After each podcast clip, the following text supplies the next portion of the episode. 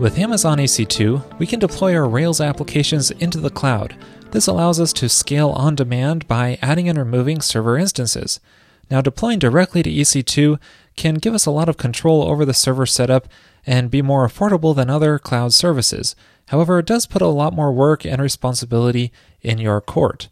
Thankfully, there's a nice gem to help us out with this called Rubber. This is a Ruby gem written by Matt Conway, which builds upon Capistrano and allows you to easily deploy to Amazon EC2 and manage it with only a few commands. Let me show you how it works in this episode. I'm going to start by creating a new Rails app that we can deploy. I'll just call it blog and I'll set the database to Postgres because that's what I want to use in production. And then inside of here, I'll just generate some scaffolding called article and give it a name and a, a content column, which will just be a text type. All right, so now that we have an app to deploy, let's set it up with Rubber. First, I'll run gem install rubber to install the gem. And this will give us access to the rubber command, which we can use to set up our project. Now, if you have trouble running this command and you're on rbenv, you might need to run rbenv rehash so that you can execute that command. So now we need to run the rubber vulcanize command to prepare a Rails app for EC2 deployment. And we need to pass in here the name of a template we want to use to tell it how to set up the production environment. I'm going to use one called complete passenger Postgres. And uh, this will just generate a number of files. Now, the reason this generates so many files is because all of the server configuration will be inside of this application in one place. So this makes it much easier to manage all the production server config. Now, if you check out the source code for Rubber, in here you will find a templates directory, and in here it lists out all of the templates that Rubber provides out of the box. And here's that complete passenger Postgres template that we passed to the vulcanize command, so you can pass any one of these to that command to really customize your production stack. And you can even check out the source code for each one to really uh, see how they work. Uh, you can see this one just uh, depends on a couple of other templates that it ends up calling. So you can create your own templates here as well. Now let's take a closer look at what files were generated in our application when we ran that template. Under the config directory is a rubber directory where most of the files are located. And inside of here, you can find some Ruby files, which are primarily Capistrano recipes, and you won't need to modify those directly too much unless you want to change which commands are run on the server. The YAML files, on the other hand, are more just configuration files that are designed for you to change. For example, RVM will be set up on the server, and here you can customize which version of Ruby it should install. And if you check out the passenger config, you can see how many app instances it will allow. Now, if this isn't enough configuration, you can find the full configuration files under the role directory. Here we can see under the passenger directory that there's a passenger.conf file where we can fully customize how passenger is set up with Apache here. So this way, you have full control over how your production is set up, but if you don't know what to put here, just leave it at its defaults because those are pretty good. One thing you will need to change though is the rubber.yaml file. Here we can set the name of the application, I'll call it blog, and the admin email and the domain name and so on. I'll leave those at their default. Uh, we, we will need to change the access information for Amazon Web Service. Now, if you aren't set up for Amazon EC2, don't worry, it's pretty easy. Let me show you. Going to the Amazon EC2 page, just click Sign Up Now, and then you'll need to log into your Amazon account, and then follow the rest of the steps. After you're done, you just go to your account and go under the Security Credentials page. So this will give you the information you need to fill in. The account number is near the top here, just copy that. And then paste that into the account section inside of the YAML file. Uh, you'll need to strip out the dashes in that number as well. And then scrolling further down, you can find the access keys section. You can create a new access key if you want here, and this will give you a key ID, which you just need to paste into the access key attribute. And then you can click on show to see the secret access key here and I'll paste that in as well, just like that. The next thing we need to do is set up a key pair. And you can see the default name for this key pair is GSG key pair, but I think you can name it anything you want, but I'll stick with this. Now going back to the Amazon account, click on the key pairs tab, and scrolling down you can see there's a section for Amazon EC2 key pairs, and this is what you want to make. And you'll actually need to switch to the management console here, so clicking this link will go to the console. And then going to the left side of here, click on the key pairs section. And here you can create a new key pair. and give it a name. I'll name it GSG key pair just to stick with the default of rubber, and it will download it. Now by default, rubber will look for this key pair in a .ec2 directory under your home directory. And then I can move that uh, downloaded key pair into that .ec2 directory, and I'll just call it gsg key pair, removing the .pem extension just to stick with the defaults.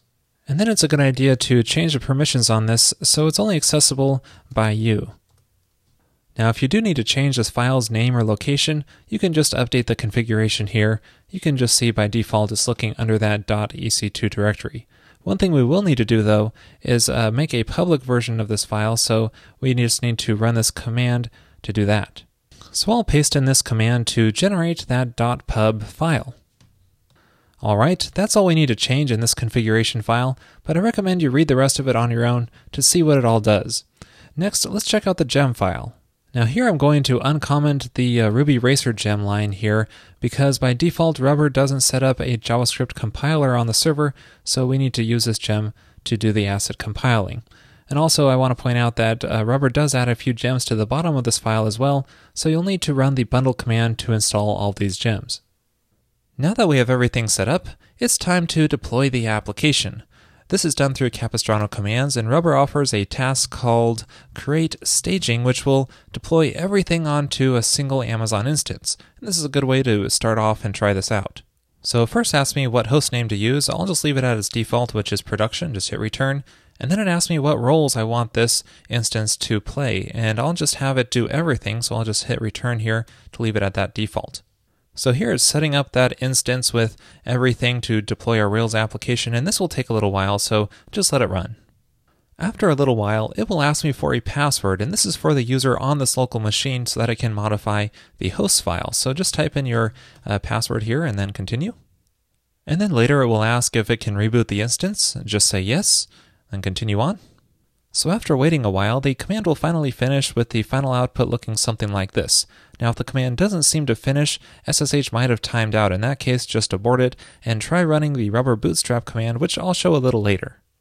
So now let's try this out by pointing our browser to production.foo.com. This is the domain name we set it up with, and this works because it added it to our host file, so this will only work on our local machine. So let's try this out. And there's our static uh, file, which is rendered properly. Let's try visiting something dynamic at slash articles. There's our scaffolding we created earlier.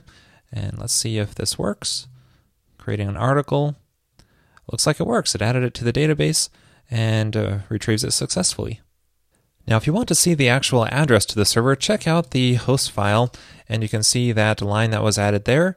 There's the IP address, and there's the other domain name that we can use if we want to access it on another machine.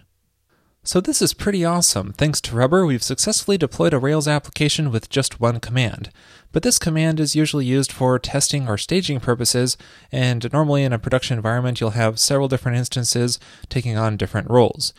Now before I get into that, it's a good idea to terminate any instances which you aren't using. So you could do that with the rubber destroy command or rubber destroy all to terminate all instances for this app. And it asks me if I'm sure, I'll say yes, and poof, it's gone. Alright, so now that we've tested things out, let's create a cluster of instances, each taking on different roles. You can run cap rubber create to make an instance. First it asks me what I want to call this instance. I'm going to start by making a database server, so I'll say db01 is the name, and then it asks me what role I want this to play. I'll um, make it a database and set the primary option to true, as demonstrated here, to make it the primary database. Next is going to try to sync these security groups, and it notices some are left over from the last deploy, which are no longer required. It asks me if I want to remove those. I'm just going to say no, and but there are a lot of them, so this is a lot to list out here. Now, if you check out the rubber YAML config file, you can find an option in here called prompt for security group sync, which is currently set to true. You can set this to false if you don't want to get that prompt anymore. So now the rest of the script is continuing on and is starting up that database instance. And then it will ask me for my user password again for the host file, and then it's done. So this doesn't take nearly as long because it's not fully setting up the instance, it's just creating it. So now let's create a few more instances by running that same rubber create command. But this time I'm going to pass in the values beforehand so we can pass an alias and set the name of the instance. I'll set it to app01 and we can pass in roles and set that to app so it takes on the actual Rails application behavior in this instance. And this time it should continue on without any prompting. And then I'll do the same thing for the web role, so I'll just pass in the name as web01 and the role as web. And this will be uh, an HA proxy, which will delegate to the various app instances. So now with our instances created, we can set them up by running the rubber bootstrap command, and this command is idempotent, so it should only set up what it needs. You can run it as many times as you want. So this command will take a while, but it's setting up all the instances at the same time, so you can uh, just let it run. After that's done, we can do the initial deployment by running cap deploy cold. So this will run the command on each of the servers, do the migrations, and so on. Once that's done, we can try it out by pointing our browser to web01.foo.com slash articles, and when we visit this page, we get an error. Something went wrong. So let's try to debug this problem. And one useful command to help us out that Rubber provides is called tail log. So that's a Capistrano command that you can run, and this will just tail the production log on each of the servers that might exist. So here we can see the full error message. It says application CSS isn't precompiled. So for some reason, the assets aren't compiling on the server. To fix this problem, we need to go into our config deploy.rb file and add this line in here to set the assets role to app, because by default, the assets are only precompiled in the web role. Now in this particular setup, the web role is hosting the HA proxy instance, but Apache, which is supposed to serve the assets, is on the app instances. So just set this to app here. Now this will probably be set by default in future versions of Rubber, so you might not need to set it yourself. So now with that changed, we can run cap deploy, which will end up precompiling the assets on the app instances. And now when we hit reload, it works. There's our application. Now, Rubber includes a number of useful commands that you can use to manage your instances. Run cap-t to get a list. And you can see there are quite a few commands here to perform various administrative tasks on your servers. And for example, we have cap rubber describe here, so I can try running that. And so this will list out each of the instances and their current state. Now let's say our application is getting a lot of traffic and we need to scale it. Well, it's easy enough to create new instances just like we did before. So I'll make another app instance and uh, give it the app role. And I'll also make a separate database server called db02 and just give it the db role. And this will automatically take on the behavior of a slave database and replicate properly. And while we're at it, I also want to set up a WebTools instance to gather some stats about our servers. Now, if you look inside of the Rubber YAML file, you can see a commented out section here for setting a username and password to access the WebTools. So just uncomment that and set whatever password and username you want. And then I can create that instance like before. I'll just call it tools, and the role will be web tools like that. Now once that's done, we can run cap rubber bootstrap just like before to set up those instances. Now if you're ever curious about what instances Rubber is set up with and how they're configured, check out the instance production YAML file, and here you can find a list of each of the instances, what roles they occupy, and the different security groups we're using, and so on. Just a lot of good information about the various Amazon instances. Now, if you ever want to add any configuration options to a specific instance or role, check out the bottom of the Rubber YAML file. Here is a nice example commented out here on how you can set specific options to given roles or hosts. So now with the bootstrap command done, I can run cap deploy cold to set up that server, but here's a tip. If you want to run a command on only a specific instance, you can pass in the filter option and set that to the name of the instance. So in this case, app02, and that will run deploy cold only on that instance. And then I'm going to run cap deploy one more time on everything just for good measure to ensure everything is started up properly. Now that previous cap deploy cold command probably isn't necessary, but it might depend on your setup. So now with all of this set up, when we browse around the application, it's going to do load balancing between the two app instances. Rubber sets it all up automatically. We don't even have to think about it. Now, what about the tools? That's under tools.foo.com, and you actually have to use HTTPS here and specify the port, which is 8443. Now, you might get prompted for a username and password when you enter this. Just type in the same thing you did in the Rubber YAML file. Okay, so here we have access to Monit, And here we can check the status for each of our instances we have deployed. So I'll check the first app here. So this shows us our CPU and memory usage, uh, different processes that are running, and so on. Next, let's check out HA Proxy. So here we have one instance with HA Proxy running, Web01, and we can see a lot of information here, and it shows us that it's delegating to App01 and App02 instances, and the load balancing between them, whether they're up or down, and so on. A lot of great info. Next, let's check out Graphite.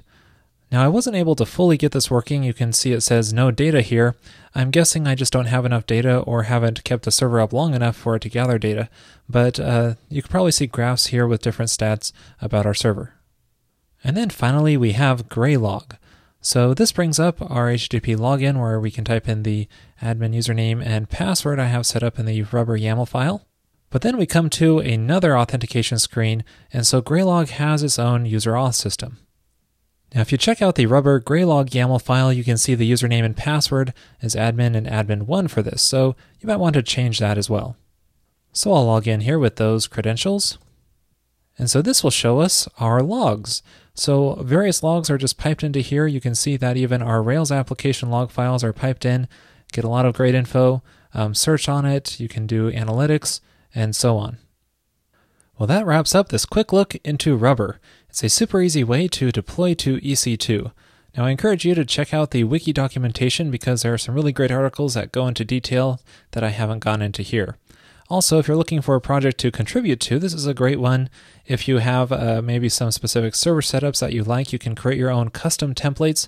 I would love to see a, a solid template for uh, Nginx, Unicorn, and Postgres setup. And that's all for this episode. Thanks for watching.